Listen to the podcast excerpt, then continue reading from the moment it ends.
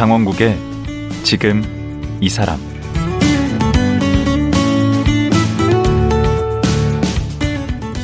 안녕하세요. 강원국입니다. 어제에 이어 모두가 행복한 학교를 꿈꾸는 권영애, 김찬경 선생님과 말씀 나누겠습니다. 어제 나눴던 얘기 중에 집엄마, 학교엄마라는 말이 귀에 쏙 들어왔습니다. 선생님이나 학부모나 조금은 부족하고 때로는 실수할 수 있지만 아이들의 건강한 성장을 위해 함께 노력하고 협력해야 한다는 것인데요. 학교 현장은 그렇지 못한 게 현실입니다. 교사, 학생, 학부모 사이의 거리는 점점 멀어지고 몸이 건조해지고 있습니다. 좋은 선생님을 꿈꿨던 교사들은 위축되고 자신감을 잃어가고 있습니다. 어떻게 하면 선생님도 학생도 학부모도 모두 행복한 학교가 될 수 있을까요?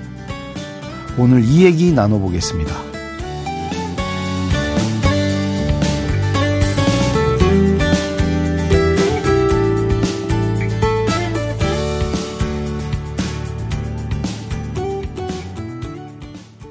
권영애, 김찬경 선생님 다시 모셨습니다. 안녕하세요. 안녕하세요. 또 뵙습니다. 예. 어제 우리 권영애 선생님 그 집엄마, 학교엄마 그 네. 얘기가 저는 되게 인상적이었어요. 집엄마도 뭐 늘 잘하는 건 아니잖아요. 미숙하기도 하고 엄마 처음 해보는 거니까. 그렇죠. 그럼 또 학교엄마는 또 자식들이 또 하나도 아니고 30명. 이런 식으로 실수도 할 수 있고 그러니까 서툰 엄마끼리 서로 이렇게 같이 상의하고 이렇게 같이 도와서 아이를 같이 키워야 된다. 그 말씀 참 맞는 것 같아요. 근데 그게 실질적으로 이게 안 이루어지고 있다는 거죠? 네. 둘 다 잘하고 싶고. 만남은 없이 따로따로 놀아요? 그렇게 느껴지는 거죠. 왜냐하면 엄마도 우리 아이 잘 키우고 싶고 우리 선생님들도 우리 아이들 잘 키우고 싶고 다 똑같은데 진심인데 진심이 만나지는 못하고 있다. 선생님들끼리 모여서 또 학부모 욕하죠. 다 알아요. 근데 따로따로 노는구나. 아, 그게 안타깝죠. 그렇죠. 네. 따로따로. 사실은 그 이면의 진짜 목소리는 좀 더 소통하고 싶다. 함께 해결하고 싶다. 이런 어떤 바람인데 부모님들도 학교가 분명히 어려운 부분이 있고 선생님들도 어머님을 만나는 게 어려운 부분이 있어서 따로 놀면은 근데 정말 서로 힘들어지고 그 피해는 아이들한테 그대로 들어가는 거예요. 근데 이렇게 자꾸 만나고 이렇게 유착되면 유착 되게 이제 결탁이라고도 하죠. 왜냐하면 힘 있는 부모들이 아무래도 이제 그런 기회를 많이 가질 거고 그러다 보면 막 촌지도 오가고 뭐 그런 걸 우려하는 거 아닐까요? 이런 세대는 그런 걸 이런 게 이제 곧 전형적인 어떤 이미지로 네. 학교를 바라보는 거고 치맛바람 뭐 이런 거 정말 요즘에는 그런 거 진짜 없고 오히려 그냥 부모님들이 정말 아이와 갔다 왔을 때 뭔가 선생님이 뭔가 좀 의미 있는 수업이 있고 아이가 뭔가 즐거워하면 선생님 정말 이런 거 아이가 너무 좋아하네요. 이런 거 너무 감사했어요. 이런 그냥 문자 하나? 톡 하나 받으면 또 선생님 입장에서 너무너무 기분이 좋고. 아, 또 그런 것도 좋아요? 아, 너무 행복하죠. 그럴 때. 그러니까 그런 반응 하나? 요즘에. 약간 그 선생님도 관종기가 좀 있죠. 아, 그렇죠. 선생님도 존재감을 느껴야지. 댓글이 좋은 거 달려야 되네. 그렇죠, 그렇죠. 아, 학부모님들이 그런 건 좀 달아주셔야 되겠네. 이 교실에서만큼은 제가 또 주인공이고 싶은. 부모님도 칭찬도 좀 해드리고. 그런 걸 말하는 거죠. 엄청 중요한 지점인 것 같아요. 그래요? 네. 왜냐하면 그래야만 교사도 살아남을 수 있거든요. 네. 예를 들면 저 같은 경우도 어머니들이 이렇게 실제 만나는 걸 뭔지 모르니까 선생님 앞에 오면 어려워하고 그렇죠. 저도 못 만나고 뭔가 갖고 가야 될 것 같고 저는 네. 옛날 분. 지금은 그런 책갈피에다 뭐 이렇게 봉투 같은 게 넣어가지고 갖고 가야 될 것 같아요. 아니요, 지금은 그런 문화는 완전 사라졌고요. 그래요? 아유. 네, 뭐 하나 말씀드리면 제가 어머님들 처음 만났을 때 나는 학교 엄마, 당신은 집 엄마, 우린 연대야. 연대하는 거다, 1년 동안. 그런데 이 학교 엄마가 1년 하다가 10번 SOS 칠 거다. 정말 힘든 날. 내가 이렇게 해서 SOS 치면, 밴드에 올리면, 그날은 구체적으로 답을 달아달라. 마치 내 동생이나 내 언니한테 답을 주듯이, 우리 동생 오늘 많이 힘들었구나. 오늘은 밥하지 말고 그냥 쉬어라. 너는 아이들 사랑하는 참 훌륭한 교사야. 이런 따뜻한 답 달아주면 나는 그 다음날 벌떡 일어나서 아이들 만나러 갈 것 같다. 이렇게 어머니들한테 구체적으로 제가 안내해 드린다든지. 또 근데 어머니들 마음에 들어가 보면 내가 제일 먼저 답 달면 혹시 오해받지 않을까? 선생님한테 너무 잘 보이려고? 다른 또 학부모들이 네. 싫어하지. 그래서 제가 또 이런 얘기를 또 어머님들한테 해드리죠. 지하철에 딱 나왔는데 한 여자가 쓰러져 있어. 그러면 누가 가서 일으킬 거라고 생각하고 보고 있느냐? 그건 아니지. 제일 먼저 달려간다. 아 근데 내 아이의 학교 엄마가 지금 쓰러져서 지하철 옆에 있는데 제일 먼저 달려가서 달아달라. 그게 사랑이다. 저는 이렇게 말을 해주죠. 그리고 실제 제가 한 3월 말? 일부러 쳐요, SS를. 오늘은 이런 일이 있었고 이렇게 힘들었는데 오늘 제가 용기를 잃었어요. 밥할 힘도 없어요. 저에게 용기를 좀 주세요. 이렇게. 근데 막 놀라운 거예요, 엄마들이. SOS 그 친 답이 올라오더라고요. 사랑한다고, 고맙다고. 와, 눈물 나네. 네. 나 같으면 막 짜증이 확 날 텐데. 그래서 선생님이 알아서 하셔야지.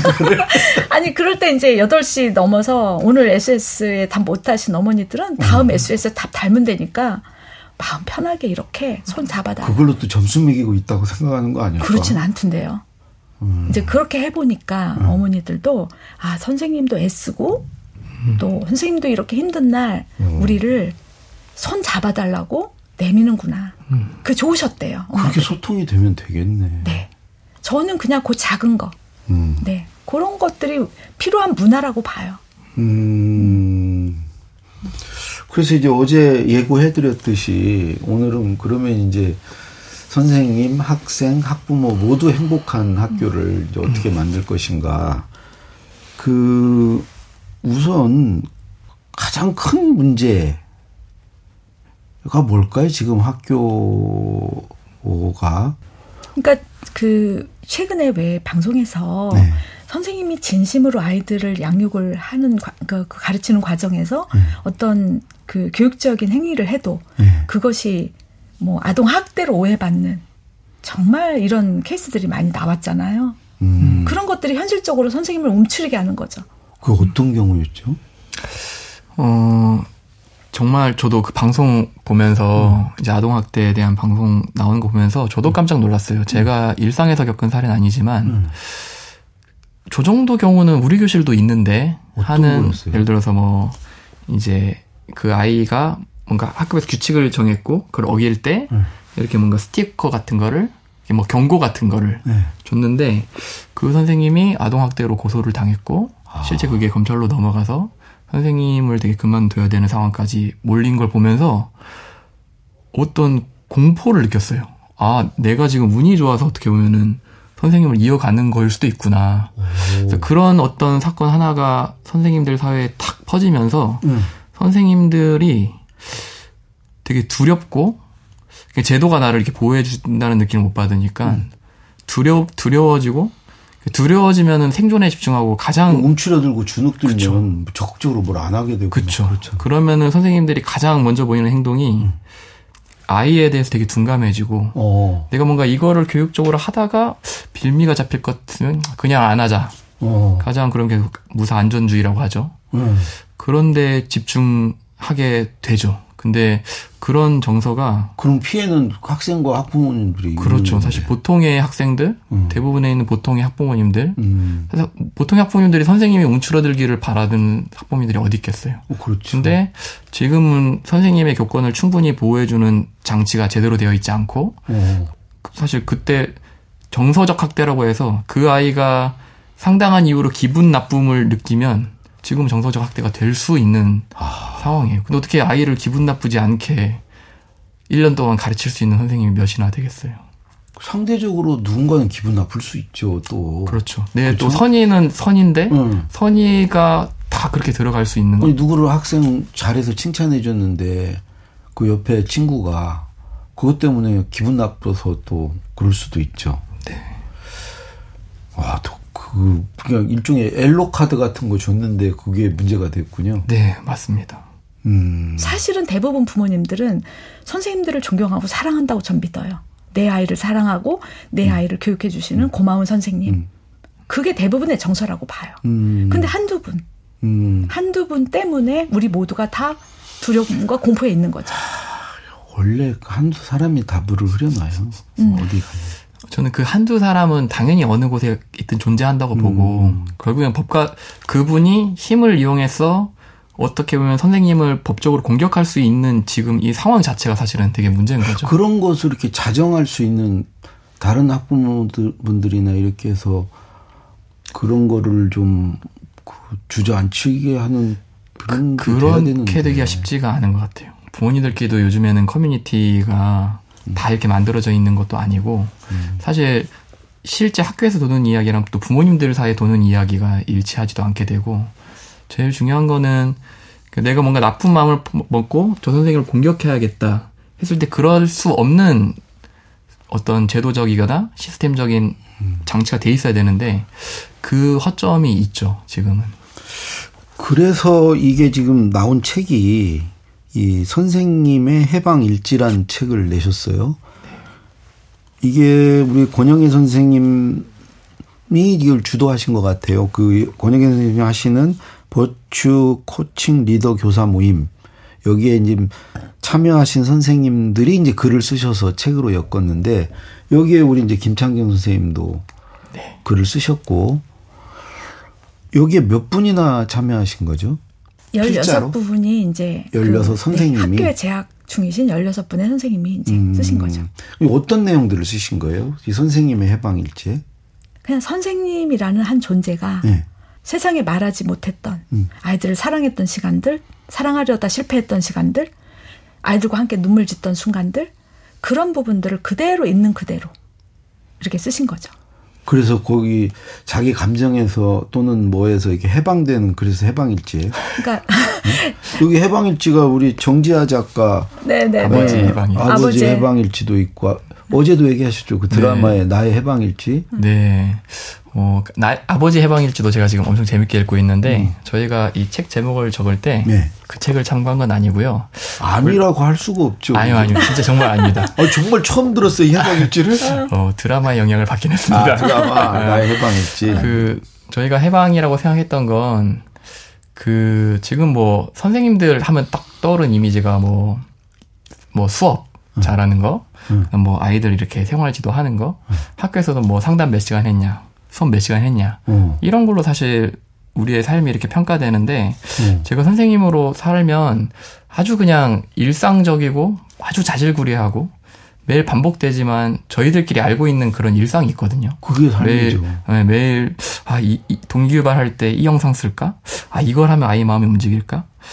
정말 나랑 마음이 연결된 아나이 저 아이 랑 어떻게 보면 좀 통하기 위해서 어떻게 하면 좀 꼬셔볼까? 그 계산되지 않는 시간이네. 그렇죠. 이렇게 몇 교시 수업했느냐고 아무도 알아주지 않는. 사실 옆반도 서로 바빠서 몰라주고 있는 어떤 그런 일상의 시간들을 좀 담아내보자. 우리가 어떤 좋은 선생님 된 어떤 그런 방법이 아니라 그냥 날것그들의 그 시간을 우리가 좀 소중하게 여기고 거기에 우리가 좀 자부심을 느낄 때 네.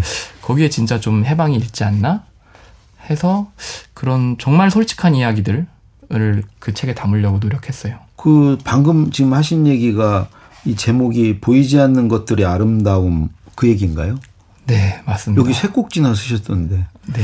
여기 또 하나 쓰셨네. 살고 싶다는 외침. 이게 좋을 것 같아요. 되게 이 글은 또 어떤 내용이에요? 저희 학급에 있었던 한 학생인데 되게 거친 학생이었어요. 뭔가 선생님이 이렇게 마음에 들지 않을 때, 막 선생님을 막 죽여버리고 싶어, 막 이런 얘기도 저한테 하고, 뭔가 아이들이랑 관계가 어려울 때, 막 이렇게 막 책상을 치고 되게 분노를 이렇게 표출하는. 초등학생이라도 무섭겠다. 그래서 저도 그 아이에게 그래도 아닌 건 아니라고 가르쳐야지 하면서 한 1년 정도 지났을 때 좀 되게 단호하게 대했었어요. 근데 그 친구가 딱 이렇게 한 학기 끝난 평가지를 봤는데 거기 평가지에 나는 열심히 하고 있는가? 나는 뭔가 아이들과 잘 지내고 있는가? 하는데 1점. 근데 나는 친구들을 좋아하는가? 9점. 나는 선생님을 좋아하는가? 9점. 나는 잘하고 있는가? 1점. 이렇게 줬더라고요. 그때 저는 그걸 보고 처음으로 그 아이 입장에서 이렇게 좀 생각을 해봤던 것 같아요. 가만히 그 아이 마음으로 들어가니까 엄청난 무기력이랑 좌절감이 느껴지더라고요. 나는 10만큼 친구들을 좋아하는데 내가 스스로 1점이라고 느낄 때 그랬던 적이 난 있었나? 그래서 그때 그 설문지를 받고 나서 그 아이의 마음을 들어간 다음에 예. 아 얘는 정말 지금 살고 싶다고 소리를 치고 있는 거구나. 아. 처음으로 그 아이 메시지를 제가 가슴으로 이해했고 그 다음 날부터 그 아이의 문제에 집중하기보다는 걔한테 한마디라도 더 따뜻하게 해주고 그 아이한테 칭찬해주고 같이 놀려고 이렇게 노력을 했더니 한 1주, 2주 만에 그 아이가 되게 달라지는 걸 봤어요. 되게 웃기 시작하고 학급 마무리 장기자랑 때 이렇게 큐브 갖고 나와서 장기자랑도 멋지게 하고 그래서 그때 저는 처음으로 걔가 이렇게 살고 싶다고 외쳤던 그 외침이 정말로 전달돼야 될 곳에 이제야 전달됐구나 라고 느껴서 이 경험을 잊지 말자. 언제나 아이들은 아이들이니까 잘은 표현 못하지만 그 어떤 거칠고 어떤 힘든 행동들 하는 게 어떻게 보면 살고 싶다는 외침일 수 있다라고 보고 싶어서 그 글을 쓰게 되었습니다. 우리 권 선생님도 이런 경험이 있으신가요? 저도 뭐 자살 위험군 아이들 늘 그런 아이들은 눈 맞춰주고 머리를 쓰다듬어 주면서 보이지 않는 네가 있다. 보이지 않는 너의 소중함이 있다는 걸 계속 말해주죠. 근데 이런 못 알아들을 것 같은데 알아들어요. 그래요? 네, 그냥 구체적으로 그림으로 표현해줘요. 삼각형을 딱 그려서 위에 삼각형에 보이는 너, 밑에 삼각형 보이지 않는 너 아직 세상에 안 나왔어. 넌 아직 1%밖에 세상에 너를 내보내지 않았어. 그러니 선생님과 함께 우리 1년 동안 요 감춰져 있는 거 한 개씩 끄집어내서 이렇게 발현해보자. 야, 그게 말은 쉽지만 쉽지는 않을 것 같네요. 근데 이 아이가 저에게 남긴 어록들이 많은 게 저는 13년간 막 살았으니까 초등학생이 13년이면 그 인생 대부분인데 그 아이가 그런 표현을 하더라고요. 14년간 제가 자기를 모르고 살았으니까 가장 강력한 사랑을 끄집어낼게요. 이렇게 표현을 하고 교실에 있는 장애아를 돌봐주고 거의 몇 개월을 그 아이를 밥을 먹여주고 같이 손잡고 다니고 너무 감동이죠. 그러면 원래 사람은 선합니까? 네. 원래 사람은 그 빛을 가진 좀 반대로 생각해요. 네. 그러니까 빛을 지향한다. 해바라기처럼. 살고 싶다. 다. 잘 살고 싶다. 그럼 잘 끄집어내주면 되는 거예요? 그걸 얘기해 주는 거죠. 너에게 다 있다. 네. 그러니까 이제 안 보이는 본인도 모르는 부분에 빛을 비춰주면 믿어주는 거죠. 바뀌는 거네. 믿어주는 거죠. 다른 사람이 될 수 있네. 전혀 다른 사람. 김 선생님도 동의해요? 아이들은 되게 그런 사람을 기다리고 있는 것 같아요. 그러니까 어른들 같은 경우에는 훨씬 더 그 마음에 다가가기 어려운데 아이들은 제가 조금만 더 정성을 들여서 그 애를 조금만 들어주고 조금만 그 아이를 바라봐 주려고 해도 되게 피어난다고 해야 되나? 되게 행복해하고 되게 살아나는 경험들을 하거든요. 그래서 항상 안타까운 건 걔 한 명에게만 그렇게 집중할 수 없는 여건 때문에 제가 충분히 사랑을 주지 못하는 게 문제지 그렇게 사랑을 줬을 때 반응하지 않는다고 느꼈던 경우는 저는 14년 동안 한 번도 없었던 것 같아요. 그래요? 네, 내가 충분하지 않았던 경우는 참 많았지만 반응하지 않는 아이는 없다. 그래서 아이들은 언제나 기다리고 있다. 나를 알아봐주는 한 사람? 그러면 그 한 사람이 부모가 되면 되지 않아요? 다 그랬다면 사실은 선생님들의 역할이 훨씬 더 중요하지 않았겠죠. 근데 당연히 그럴 수 없을 거고. 그래서 저는 최후의 보루가 학교이고 아이들이 만나는 부모 다음에 중요한 어른이 선생님이니까 그 선생님이 그런 시선으로 아이를 볼 수 있다면 그 아이는 이제 두 번째 찬스를 만나는 거죠. 거기서부터 그걸 못 받으면은 이제는 끝이네. 끝이 아니죠. 또 뭐가 삶은 있어요? 삶은 또 계속돼요? 이렇게 계속 되는 거니까. 아 나중에 배우자가 있다. 제가 그녀요. 네. 이거 혹시 구원을 받을 수 있어. 들으라고 싶으신 거 아니죠? 이 책에 보니까 그 실제로 이제 선생님들이 얼마나 보이지 않는 곳에서 네. 이렇게 노력들을 하고 계신지. 그런 꼭지들이 많이 있더라고요. 네.